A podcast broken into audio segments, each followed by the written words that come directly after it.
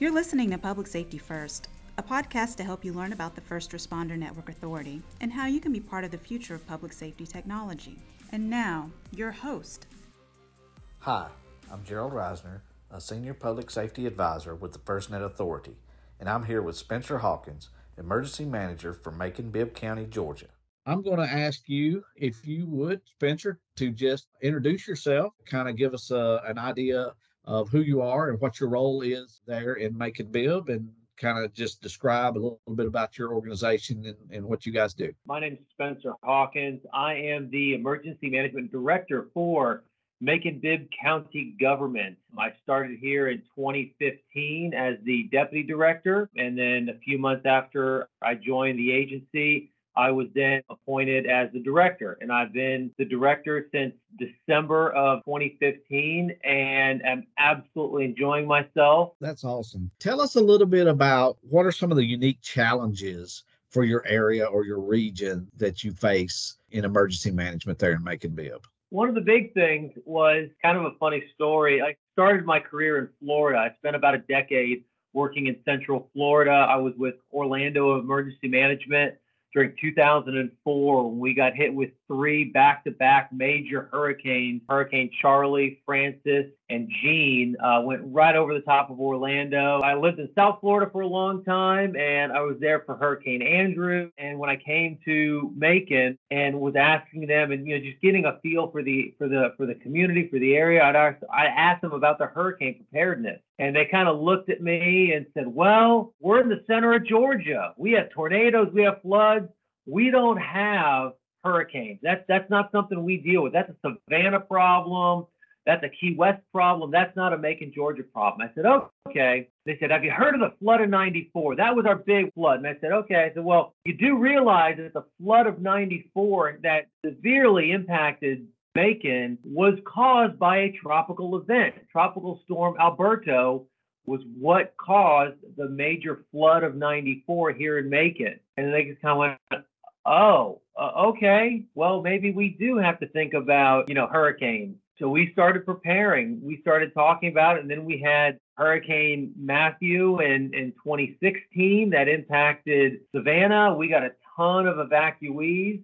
Um, and then we had Hurricane Irma in 2017 that gave us a direct hit, dropped 100,000 cubic yards of debris on Macon. And we also had sheltering at the same time. And so I think one of the biggest challenges that we have is making sure that our community understands that their risk is not necessarily what they think, that we have a much greater risk than previously anticipated, and we need to be ready for that. And it's not something crazy. The steps that you're going to take to prepare for a tornado are virtually the same that you're going to be preparing for a hurricane. And that's great. That makes my job a lot easier because I can message the same information to my community.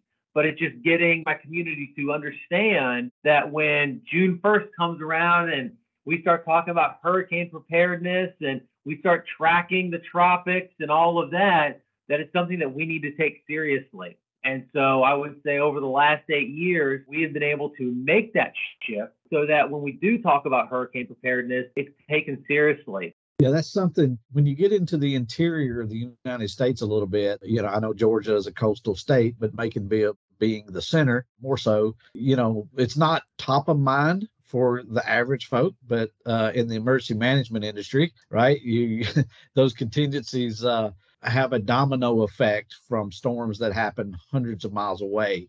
To have a mindset to think about that and make that preparedness I think is one of the, the big challenges, as I'm sure you would agree with that. Uh, being the emergency management agency there in Macon Bibb, I would imagine have to work with all agencies of public safety all the way down to what we consider secondary agencies.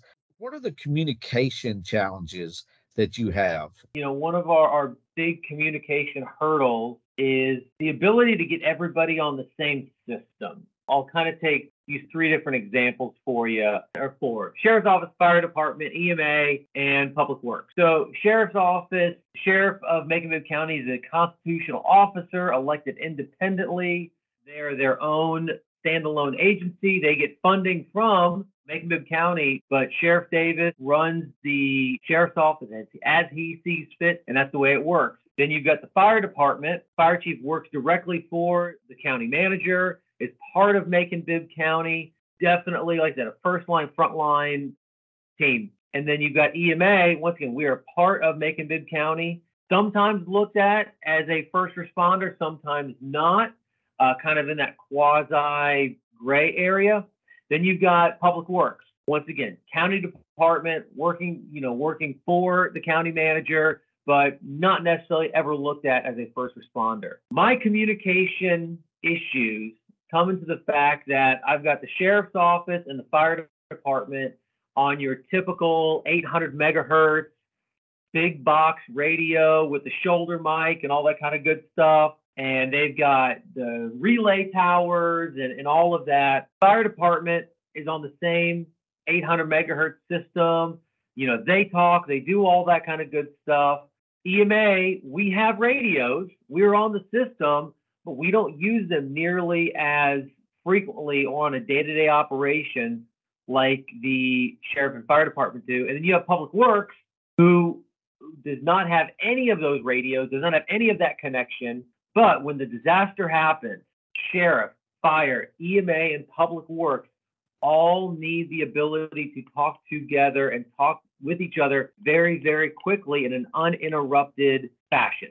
And so, whether we have LMR, those land mobile radios, cell phones, other type of radios, trying to get everybody on the same communication system in a financially challenging situation, and I've talked to my other partners in other local governments, that is not a new thing. So, trying to get everybody on the same system that we can all talk together, that we can use during non-disaster situations as well as disaster situations is a big challenge. That kind of brings us down to the conversation that we've been having with you about FirstNet, right? And the availability of FirstNet and kind of how it's used and being able to utilize it without having a lot of infrastructure in the background. I know you are a FirstNet customer. So tell us a little bit about how you use FirstNet there at the EMA office to help support your mission there for Macon-Bibb? I'm going to go back in time here to 2004 when I was at City of Orlando during Hurricane Charley, Francis Jeanne. When Hurricane Charley came through, it really devastated the city of Orlando in a way that they hadn't seen in, in many, many years. Along with that devastation, not only did it take down a significant portion of our tree canopy, but it also took down our cell phone communication. Either cell towers were without power, cell towers were down, or the cell towers were so flooded and inundated with calls that you couldn't get through. And so a lot of our communication was via the LMR radios or landline phones when they worked, or, you know, kind of a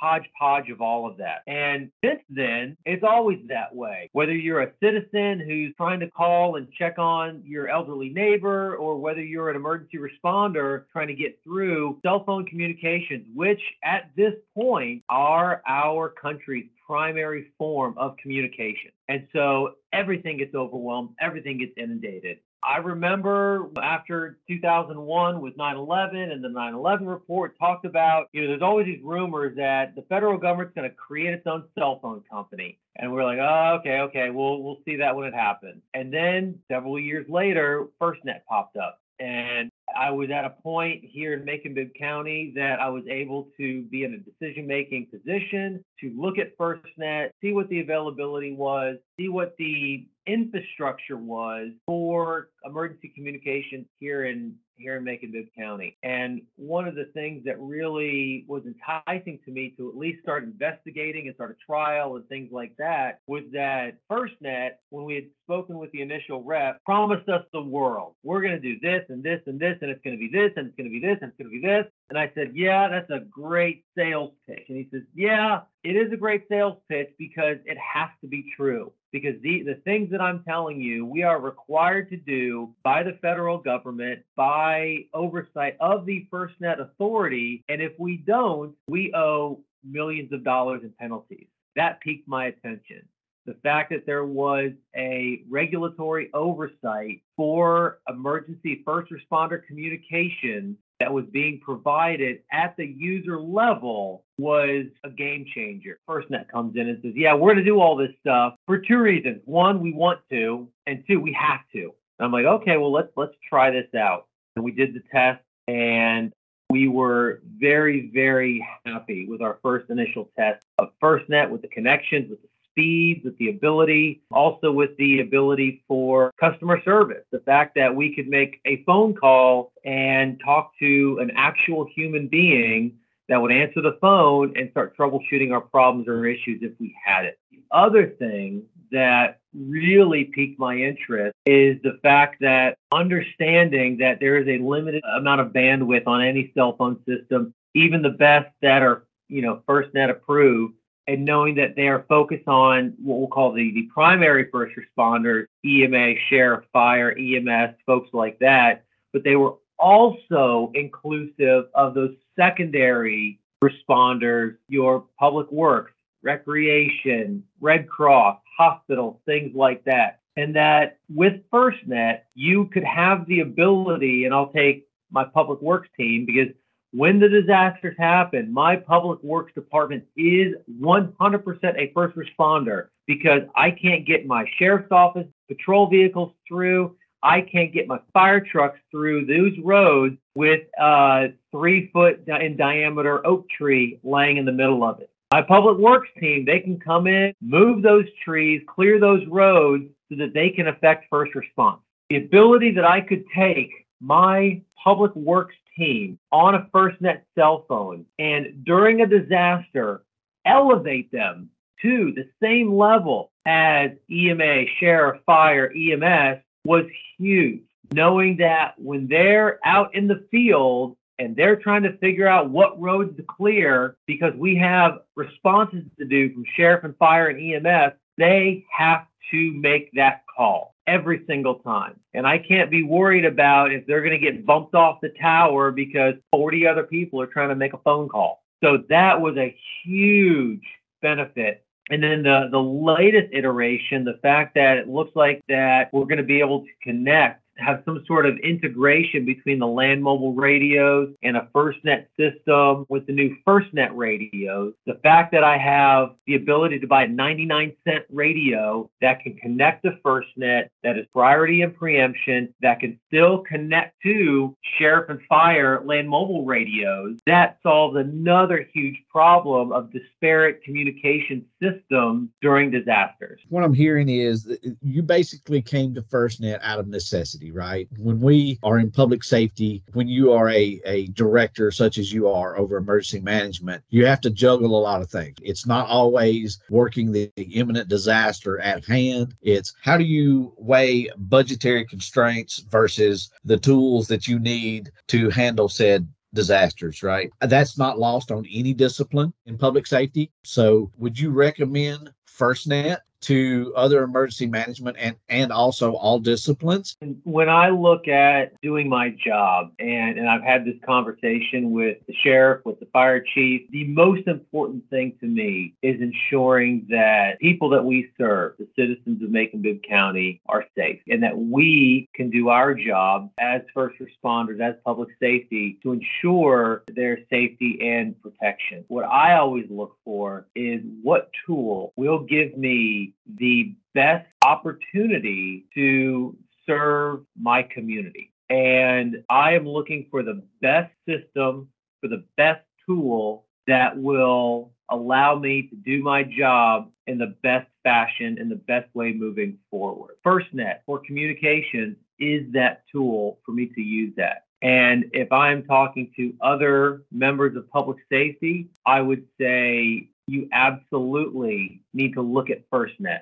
and see what are their offerings and can FirstNet either support and or enhance what you are doing to to serve your community. With the ability that you can get from FirstNet with the fact that it is supported and there's oversight from the FirstNet Authority, I think a lot of public safety agencies would be very hard pressed to turn away from from that and not give it a serious, serious look. Spencer, thank you again for your time today. Thank you for the discussion. Thank you for your service to public safety, especially uh, I'm sure the folks in Macon Bibb are glad to have you. And with that, we'll wrap up our meeting here today.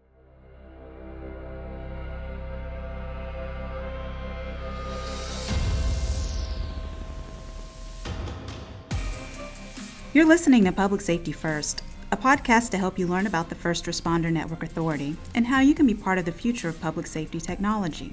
And now, your host.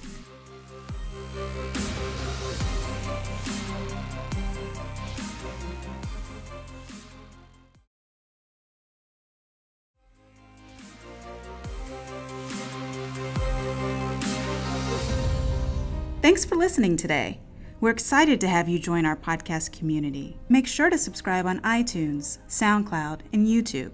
You can learn more about the First Responder Network Authority at firstnet.gov and learn about FirstNet products and services at firstnet.com.